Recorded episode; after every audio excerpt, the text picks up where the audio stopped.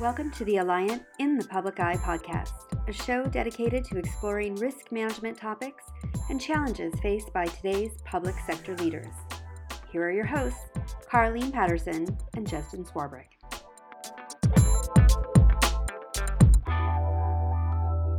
Welcome back, everyone, to another episode of In the Public Eye. Our last podcast featured Kevin Williams, who leads the Genesis Underwriting Public Entity Group. He joined us to talk about the liability market from a carrier's perspective, and we covered a few issues driving the liability market.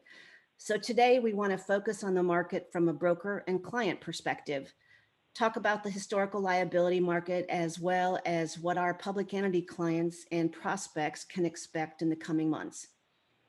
To do that, we'd like to welcome Daniel Howell, Executive Vice President and Managing Director for the Alliant Public Entity Group.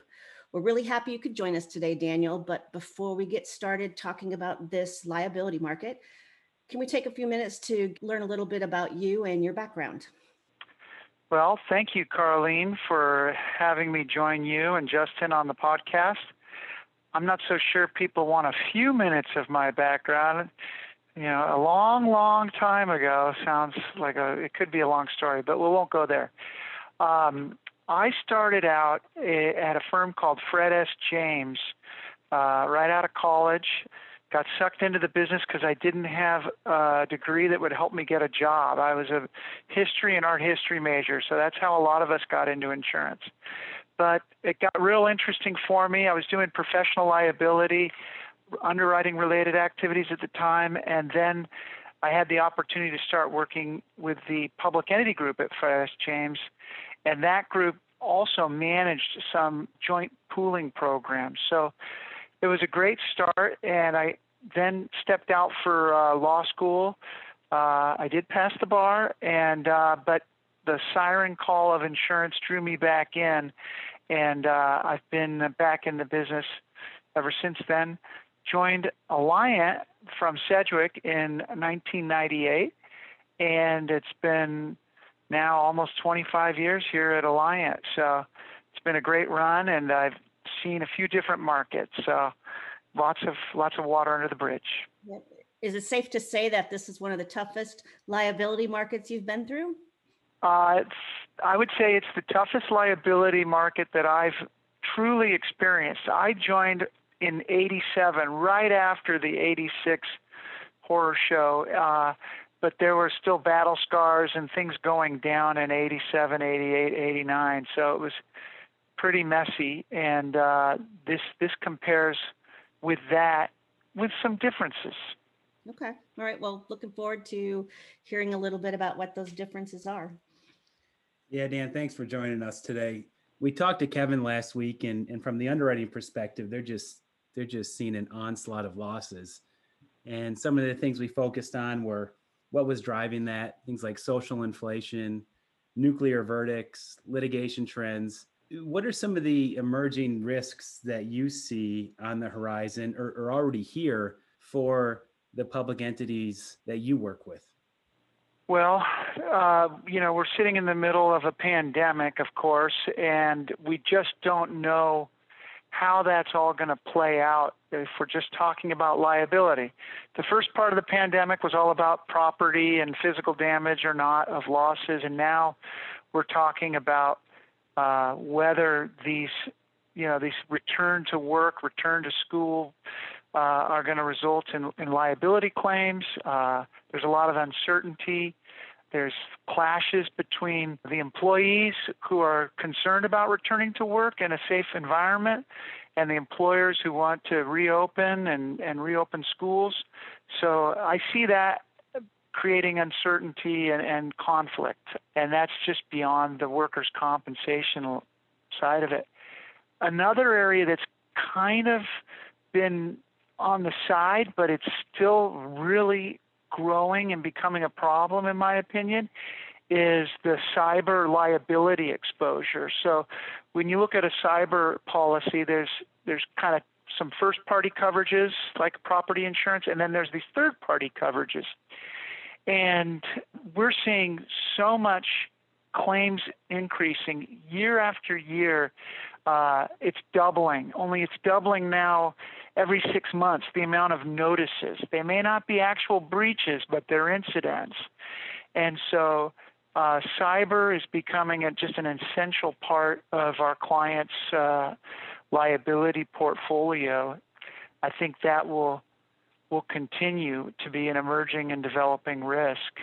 Yeah, and we're definitely going to explore cyber specifically in some upcoming podcasts. But you're right when you're looking at casualty and liability um, in as a whole, it's got to be part of the conversation. What are some of the trouble spots that you're seeing on the horizon when it comes to our public entity clients, whether they're airports, pools, you know, higher ed? We, you know, cover them all and work with them all. What are you seeing?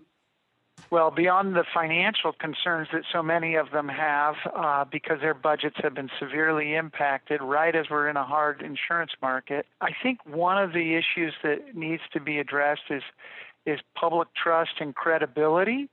Uh, there's certainly a lot of mistrust out there, and I think one of the things that I've seen in recent claims relative to public safety and police professional is that the tables have turned in the sense that in in prior times when we went into court uh, with a police officer involved in a use of force claim, almost certainly the jury would start from a point of trusting the officer.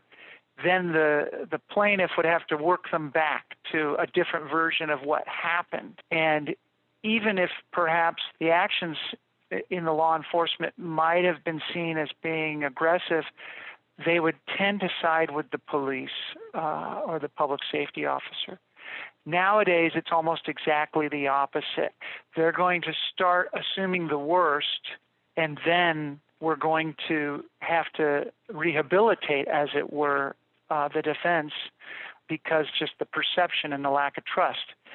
So when you overlay that with social inflation, claims that used to be valued at 300,000 to 500,000 are now 3 to 5 million. And and as a result, the year over year, uh, this is the time of year when we get the updated loss reports for the July 1 renewals. We get the J- December 31 loss data. So when we keep seeing claims incurred reserves going up 30% year in and year out on certain classes of business, the underwriters are pulling their hair out because they then trend that increase out for several years.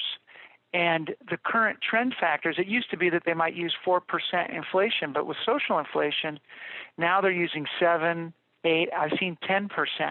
So you take a $2 million verdict or settlement in 2020 and you trend that out for a renewal this year and they think they're going to pay that claim in four years or so, and you add a 10% inflation factor on it, you could have pierced $5 million when all said and done based on the underwriting. And that's why we're seeing pressure on self insured retentions as well. And I think we're also seeing these, you know, aggregate limits and obviously underwriters putting out shorter lines, the right. amount of limits they're willing to put out on any one risk. Yeah. So, yeah, that's that's really that's a really great point. I, I think we see the pressure on the police mistrust across the country with things like qualified immunity. You know, in Colorado, they they completely um, overrode that legislation. We see uh, defund the police and a lot of this social unrest arising out of of exactly what you talked about. For 2021, as we kind of put 2020 in the rear view here, we're starting to see some carriers, as you mentioned, pull back on capacity, but we're starting to see some carriers pull out of public entity entirely. Do you think this is a trend for 2021, or is this going to be uh, an outlier?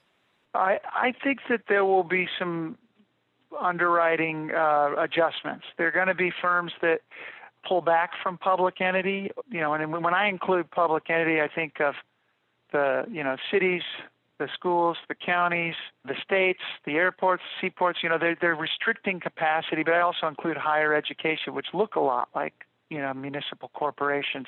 So we're seeing smaller lines. We are going to see some underwriters leave, but we're starting to see some underwriters coming in.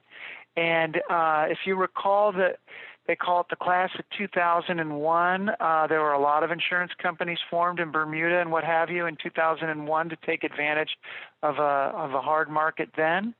Certainly, some new underwriters came out of the 1986-87 non-renewal season, but also uh, in the meantime, I think public entities are in a better position to somewhat weather the storm because the infrastructure to retain risk is a lot more mature than it was back in 86 87 that's when the the pools and the purchasing groups and the consortiums started coming together. You know in those days there was nothing available.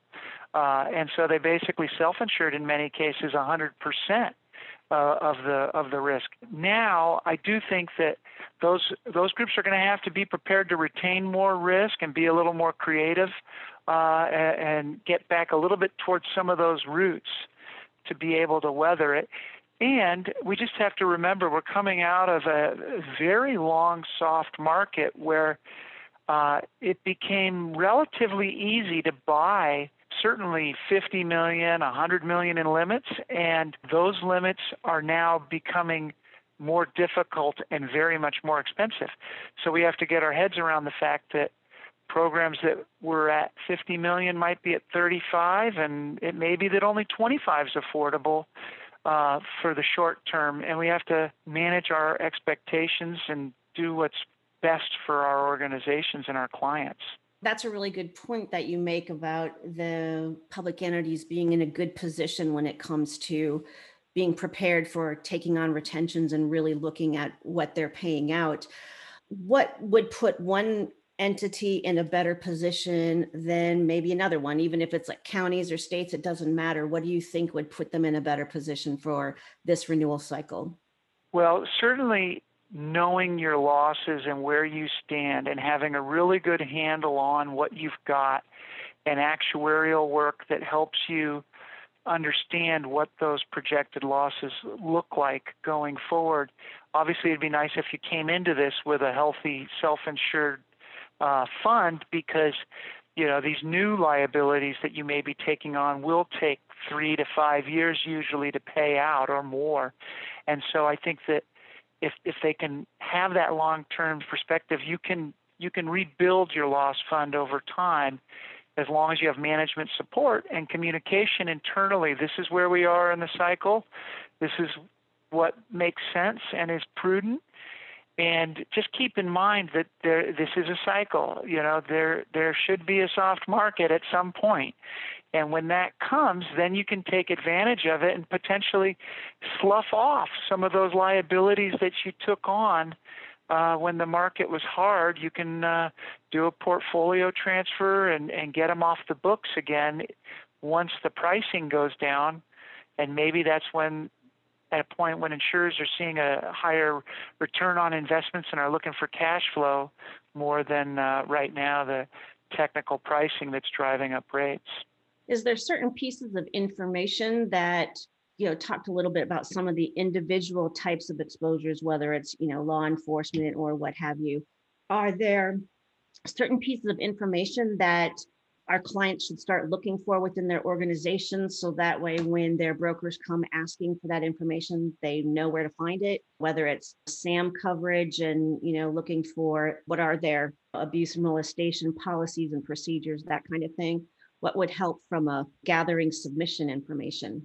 I think that there, especially for an organization that may have some recent claims activity, you need to help your broker by helping give them the story of what happened and what's changed potentially within your organization. Sometimes there's a fluke and something bad happens and it's a it's a one-off situation. But if there is more than one or there's a trend, we need to be able to get out in front of that and show underwriters uh, that something has changed within the organization. Uh, for example, people used to take things to trial uh, and win and defense them that maybe they can't run the risk of of not defensing them. And that may require some internal conversations because a lot of the settlements don't take place because there's pressure to back up the people who are involved in the claim and show them that we support them and have their back, even uh, where we know we might have some challenges in the jury room. Uh, but we may have to make some hard decisions that we just can't afford to try these claims in certain situations. So I, I would say preparing your story for the underwriters and having really good loss data and really good notes and having uh, you know a full story for underwriting is going to make the difference. Underwriters are going to be inundated with submissions and they're not going to want to work on ones that are incomplete, hard to follow, don't have all the data in the right format uh, for their own actuaries to, to crunch the numbers. And also, you know, we do have the old claims coming in on these reviver statutes for the abuse and molestation claims. I think that uh, organizations with that exposure need to start digging out old policies and registers and creating a policy register so that they can find the insurance that may have been in place in the 70s and 80s and 90s because those claims are coming in. Yeah, Dan, can you? Um, I was actually going to bring that up. Can you explain what some of those reviver statutes are attempting to do and what they've done in states that uh, have successfully passed them? Well, to, to speak in a truly generalized way, what they've done is they've opened a window to allow adults who may have been victims decades ago to bring forward claims that otherwise would have been barred by the statute of limitations. So, uh, in some states, they've given them a few years, four or five years, where they can bring forward those old claims and file a lawsuit that would otherwise be barred. And that's especially challenging when uh, the witnesses may have be long gone, uh, passed away, and uh, obviously, as I mentioned, finding old insurance policies may be really difficult, and the limits that were in place in those old years may be inadequate for today's inflated claim values. So, pretty difficult times, particularly for the K through 12 schools in, in those jurisdictions that have uh, have revived those claims, and uh, it's going to remain that way for a while until that kind of flows through.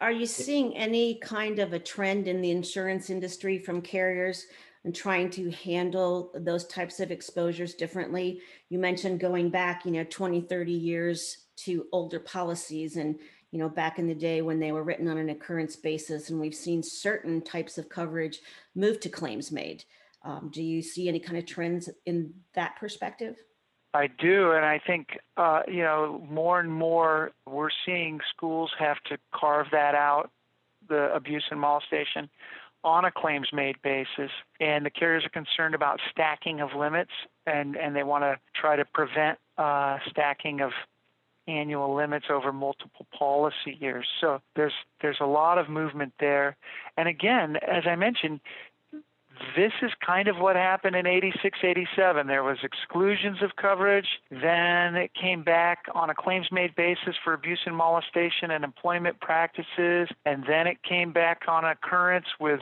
nose coverage to convert the old claims made. So I think if we can get through this period, there may be some new normal where there'll be an opportunity to tidy up some of the placements that maybe aren't as ironclad during the current cycle. Uh, we just have to be patient in some respects uh, and ride it out. But communicating certainly between the broker and the client, and then the client internally giving them the ammunition to uh, explain what's going on internally is really important. We've talked about those internal communications being key. Any any comments, Dan, as we wrap up here? Well, I think the one thing that I'm seeing that might be a little different from the class of 2001 uh, the new insurers is that the new insurers that seem to be coming in right now don't really represent a silver bullet for this situation. They're being very conservative, uh, from what I can tell, and the amount of limits that they're going to be willing to put up initially seem to be short lines.